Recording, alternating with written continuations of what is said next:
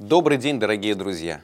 Представляем вашему вниманию ежедневную программу «Новости законодательства. На что делать ТВ».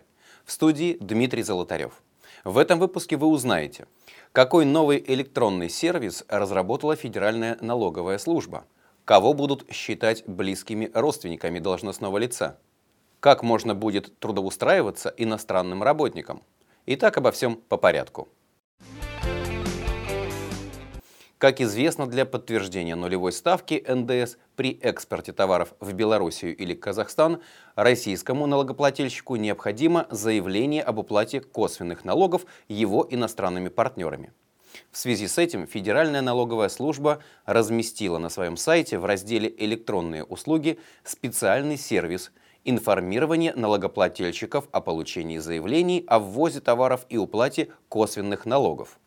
Воспользовавшись им, российская организация или индивидуальный предприниматель может проверить факт поступления электронной копии заявления иностранного импортера в ФНС России для подтверждения правомерности применения нулевой ставки по НДС. Кроме того, при экспорте товаров с территории Таможенного союза российский налогоплательщик сможет удостовериться, что копия его заявления поступила в налоговые органы Республики Беларусь или Республики Казахстан. Президент России подписал закон, согласно которому в перечень лиц, находящихся в близком родстве или свойстве с определенной категорией должностных лиц, включены супруги детей – в частности, теперь гражданин не может быть назначен на должность главы местной администрации по контракту, а муниципальный служащий не может замещать должность главы местной администрации по контракту в случае близкого родства или свойства с главой муниципального образования.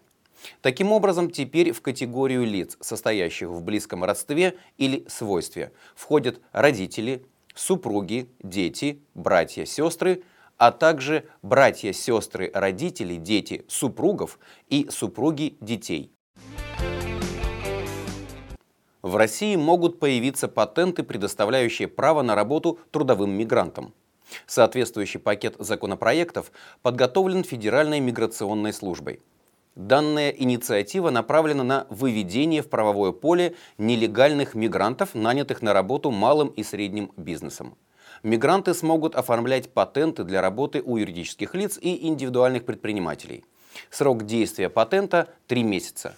Стоимость патентов будут определять региональные власти в зависимости от потребности в иностранной рабочей силе. Чем выше потребность, тем дешевле патент.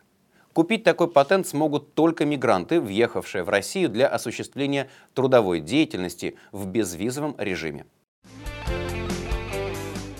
На этом у меня все. Задавайте ваши вопросы в комментариях к видео на сайте «Что делать ТВ». Я же благодарю вас за внимание и до встречи завтра.